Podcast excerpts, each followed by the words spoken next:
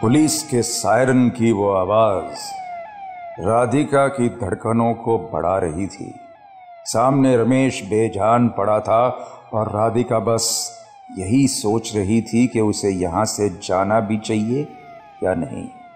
मगर तभी उसका ध्यान अपने हाथ में थामे हुए उस चाकू पर गया।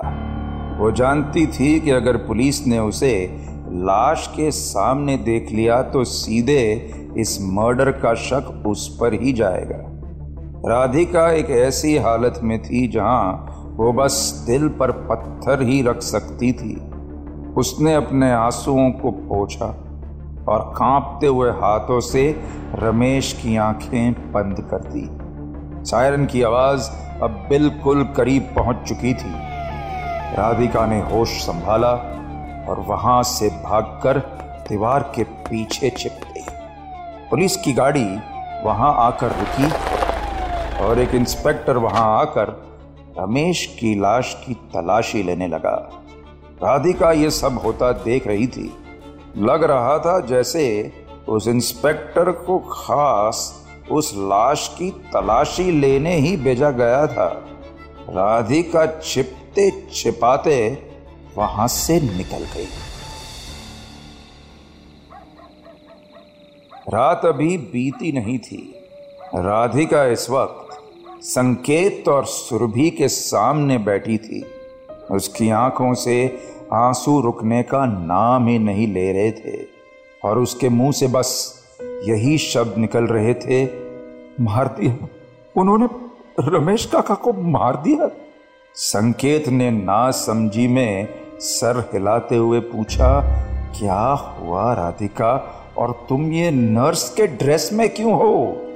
इस पर भी राधिका के भरे हुए गले से बस एक ही जवाब निकला।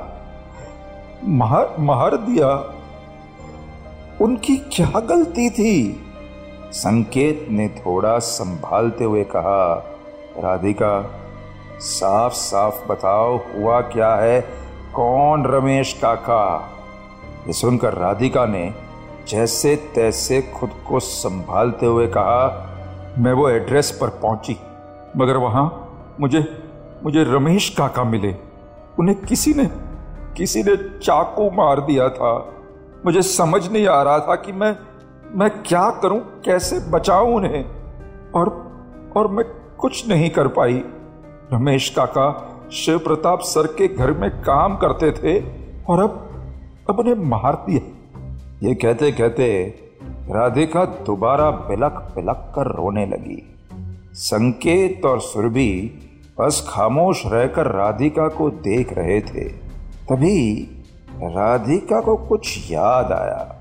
उसने अपने बैग से कागज़ निकालकर संकेत को देते हुए कहा, ये लेटर ये लेटर मुझे रमेश काका ने मरने से पहले दिया। शायद इसमें कुछ हो। संकेत ने लेटर खोलकर देखा तो उसके चेहरे पर उलझन के भाव आ गए। उसने कहा, ये तो किसी जगह का मैप लगता है। यह कहकर संकेत ने वो लेटर राधिका की तरफ़ कर दिया। राधिका ने उस मैप को ध्यान से देखा तो कुछ अजीब लगा। उसने थोड़ा सोचते हुए कहा यह मैप तो शिव प्रताप सर के घर का है। संकेत ने एक और नज़र मैप पर डाली। मगर एक बात थी जो उसे भी समझ नहीं आई। उसने कहा अगर इस मैप में इस कुएँ को हाईलाइट किया है।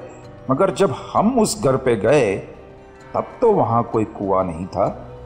सुनकर राधिका के चेहरे पर गंभीरता आ गई। उसने कहा कुआँ था काफ़ी सालों पहले, और शायद शायद ये पुराना मैप इसलिए बनाया गया है ताकि ताकि सिर्फ़ ये मुझे समझ में आए। ये सुनकर सुरभि ने थोड़ा सोचते हुए कहा, यानी कि उस घर में ही कुछ है, मगर क्या हो सकता है? ये सुनकर समीर, राधिका और सुरभि एक दूसरे के चेहरे देखने लगे। कुछ तो था जो इस बीच उन्हें समझ जा गया था। अगली सुबह शिव प्रताप अपने घर पर ही था। उसके सामने शांति बैठी हुई थी। उनके बीच पसरी खामोशी साफ़ बता रही थी कि किसी तरह का तनाव उस घर में था कि तभी शिव प्रताप का फ़ोन बजा। शिव प्रताप ने एक नज़र फ़ोन को देखा और उठाते हुए कहा जी इंस्पेक्टर साहब, कहिए? दूसरी तरफ़ से इंस्पेक्टर ने एक गंभीर आवाज़ में कहा, सर, हम आपके नौकर रमेश के मर्डर की इंक्वायरी कर रहे हैं। आपके कहने के मुताबिक फॉर्मल कंप्लेंट भी लिख दी है। पर मैंने फ़ोन ये पूछने के लिए किया है कि क्या आपको किसी पर शक है? ये सुनकर शिव प्रताप ने थोड़ा सोचते हुए कहा हाँ एक लड़की है, राधिका, जो पहले भी हमारे घर में झूठ बोलकर घुसाई थी। हो सकता है ये उसी का काम हो। ये सुनकर उस इंस्पेक्टर ने कहा, ठीक है सर, थैंक यू। मैं देखता हूँ इस लड़की के साथ क्या करना है।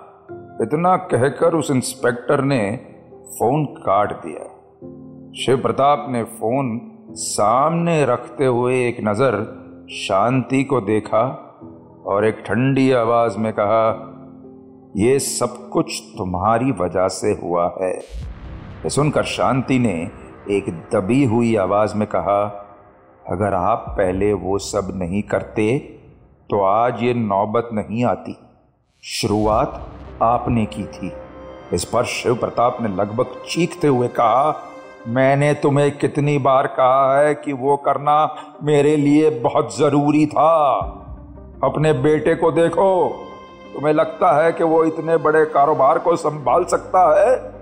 अरे, वो तो खुद को भी नहीं संभाल सकता।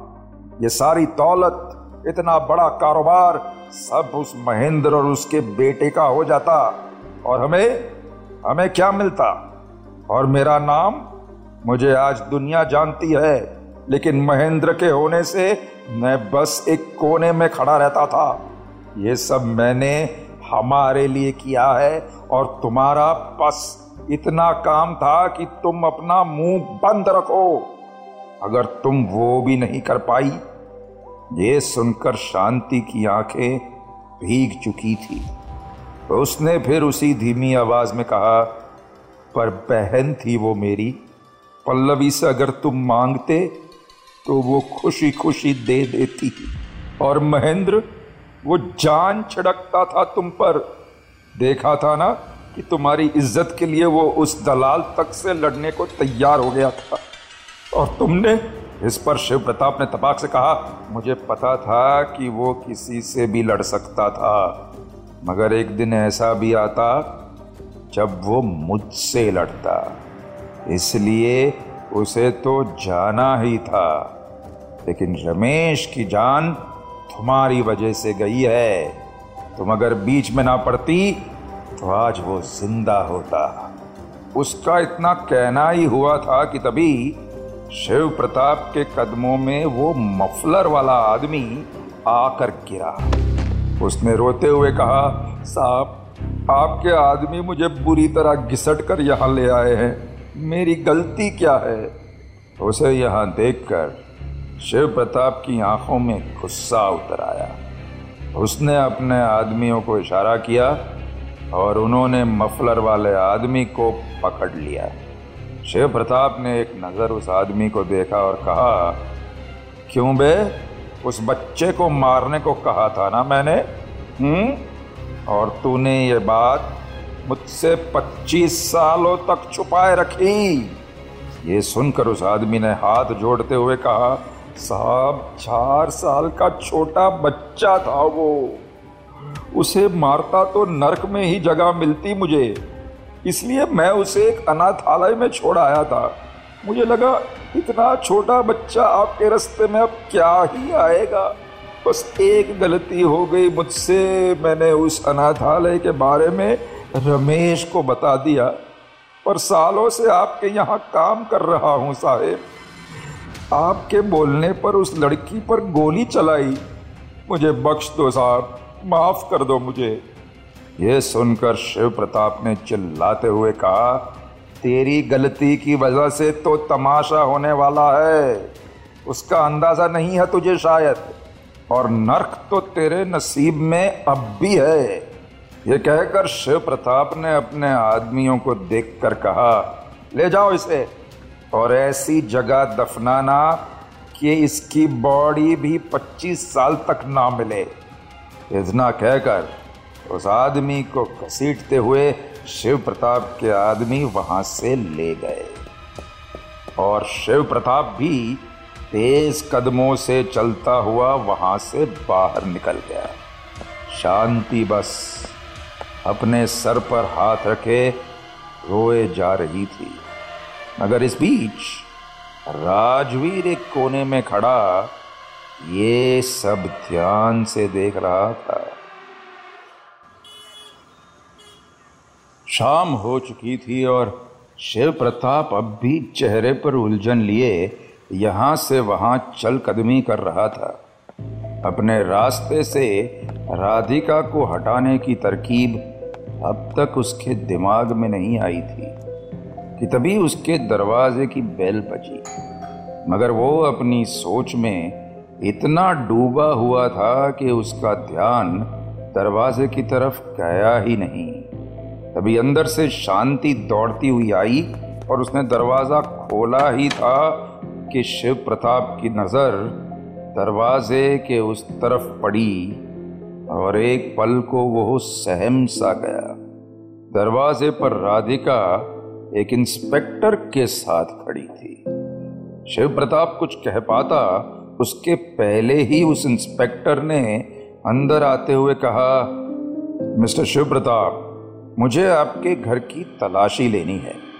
ये सुनकर शिव प्रताप ने एक कुटिल हँसी के साथ कहा, अरे इंस्पेक्टर, तुम भी किसकी बातों में आ रहे हो? ये लड़की राधिका, इस पर मर्डर के चार्जेस लगाइए। मेरे नौकर रमेश का खून किया है इसने। ये सुनकर उस इंस्पेक्टर ने एक हल्की सी आवाज़ में कहा उसकी जाँच की चिंता आप मत कीजिए।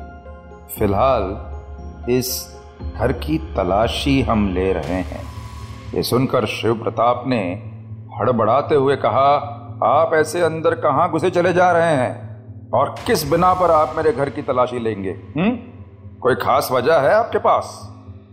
इंस्पेक्टर ने अपने मोबाइल पर एक वीडियो चलाकर शिव प्रताप को देते हुए कहा आपने खुद हमें वजह दे दी है। ये वीडियो आपके बेटे राजवीर ने हमें भेजा था और आप साफ़ साफ़ बोल रहे हैं कि महेंद्र और पल्लवी को आपने ही मारा था। ये वीडियो देखकर शिव प्रताप के चेहरे का रंग ही उड़ गया। उसने एक नज़र राधिका को देखा तो वो मुस्कुरा रही थी। वहाँ शांति के चेहरे पर भी एक मुस्कान थी। शिव प्रताप ने हड़बड़ाते हुए कहा, ये ये गलत है। मेरी कोई गलती नहीं है इसमें। देखिए, ये मेरा बेटा राजवीर। और इतना कहकर वो राजवीर की तरफ़ गुस्से से आगे बढ़ गया। वो उस पर हाथ उठाने ही वाला था कि तभी पीछे से दो हवालदारों ने आकर शिव प्रताप को पकड़ लिया। वो चीखते हुए खुद को छुड़ाने की कोशिश कर रहा था। मैं मार दूँगा इसे, इस पागल के लिए मैंने ये सब किया है। और ये, इस पर उस इंस्पेक्टर ने हवालदारों से कहा, ले जाओ इन्हें, बहुत पाप कर लिए। अब बाकी की ज़िंदगी जेल में ही कटेगी इनकी। रात हो चुकी थी, मगर शिव प्रताप के घर के आँगन में बड़ी बड़ी सर्च लाइट के बीच खुदाई शुरू हो चुकी थी। इस वक्त वहाँ पुलिस की एक टीम के साथ राधिका, शांति और राजवीर मौजूद थे। राधिका ने एक नज़र शांति को देखते हुए कहा यह सब आपकी मदद के बिना नहीं हो पाता। मुझे पता है वो मैसेजेस आपने ही भेजे थे मुझे। इसलिए थैंक यू सो मच दीदी। ये सुनकर शांति ने भीगी हुई आँखों के साथ कहा, मैं अपनी सारी ज़िंदगी एक ऐसे आदमी के नीचे दबी रही, जो सिर्फ़ अपने बारे में ही सोचता था। उसे अपना नाम, अपना पैसा, अपने परिवार से भी ज़्यादा प्यारा था। शांति का इतना कहना हुआ ही था कि कुदाल चलते हुए मजदूर को ज़मीन में एक बक्सा मिला। हवालदारों ने उस बक्से को खोला तो अंदर एक कन और पल्लवी महेंद्र और नीरज के खून से सने कपड़े रखे थे। इंस्पेक्टर ने राधिका को देखते हुए कहा, शायद ये वही हथियार है जिससे महेंद्र और पल्लवी का मर्डर हुआ था। अब आप फ़िक्र ना करें। I am sure Shiv Pratap की ज़िंदगी अब जेल में ही बीतेगी। इतना कहकर सारे पुलिस वाले वहाँ से चले गए। बाहर आकर शांति ने राधिका से एक धीमी आवाज़ में कहा, मेरी बहन, तुम्हारी तरह ही थी, निडर। मगर मगर मैं सब कुछ होता देख रही थी और कुछ भी नहीं कर पाई। क्योंकि ये समाज हर मोड़ पर औरत को बस यही याद दिलाता रहता है कि तुम कुछ नहीं कर सकती। एक औरत कुछ नहीं कर सकती। मगर तुम्हें देखकर मैं इतना समझ गई हूँ कि एक औरत कुछ भी कर सकती है। ये सुनकर राधिका के चेहरे पर एक मुस्कान और आँखों में आँसू थे। ये एक जंग उसने अपना सब कुछ दाव पर लगाकर लड़ी थी। मगर अब अब उसे कोई पछतावा नहीं था। एक बेहतर ज़िंदगी उसका आगे इंतज़ार कर रही थी। वो वीर और अपने मम्मी पापा से मिलने को बड़ी बेताब थी। Tune in to audio film project with director Vikram Bhatt. Monday to Saturday, रात नौ बजे। साथ ही से सुनिए रेड एफ़ इंडिया और सभी लीडिंग पॉडकास्ट ऐप्स पर। रेड एफ़ पर जाते रहो।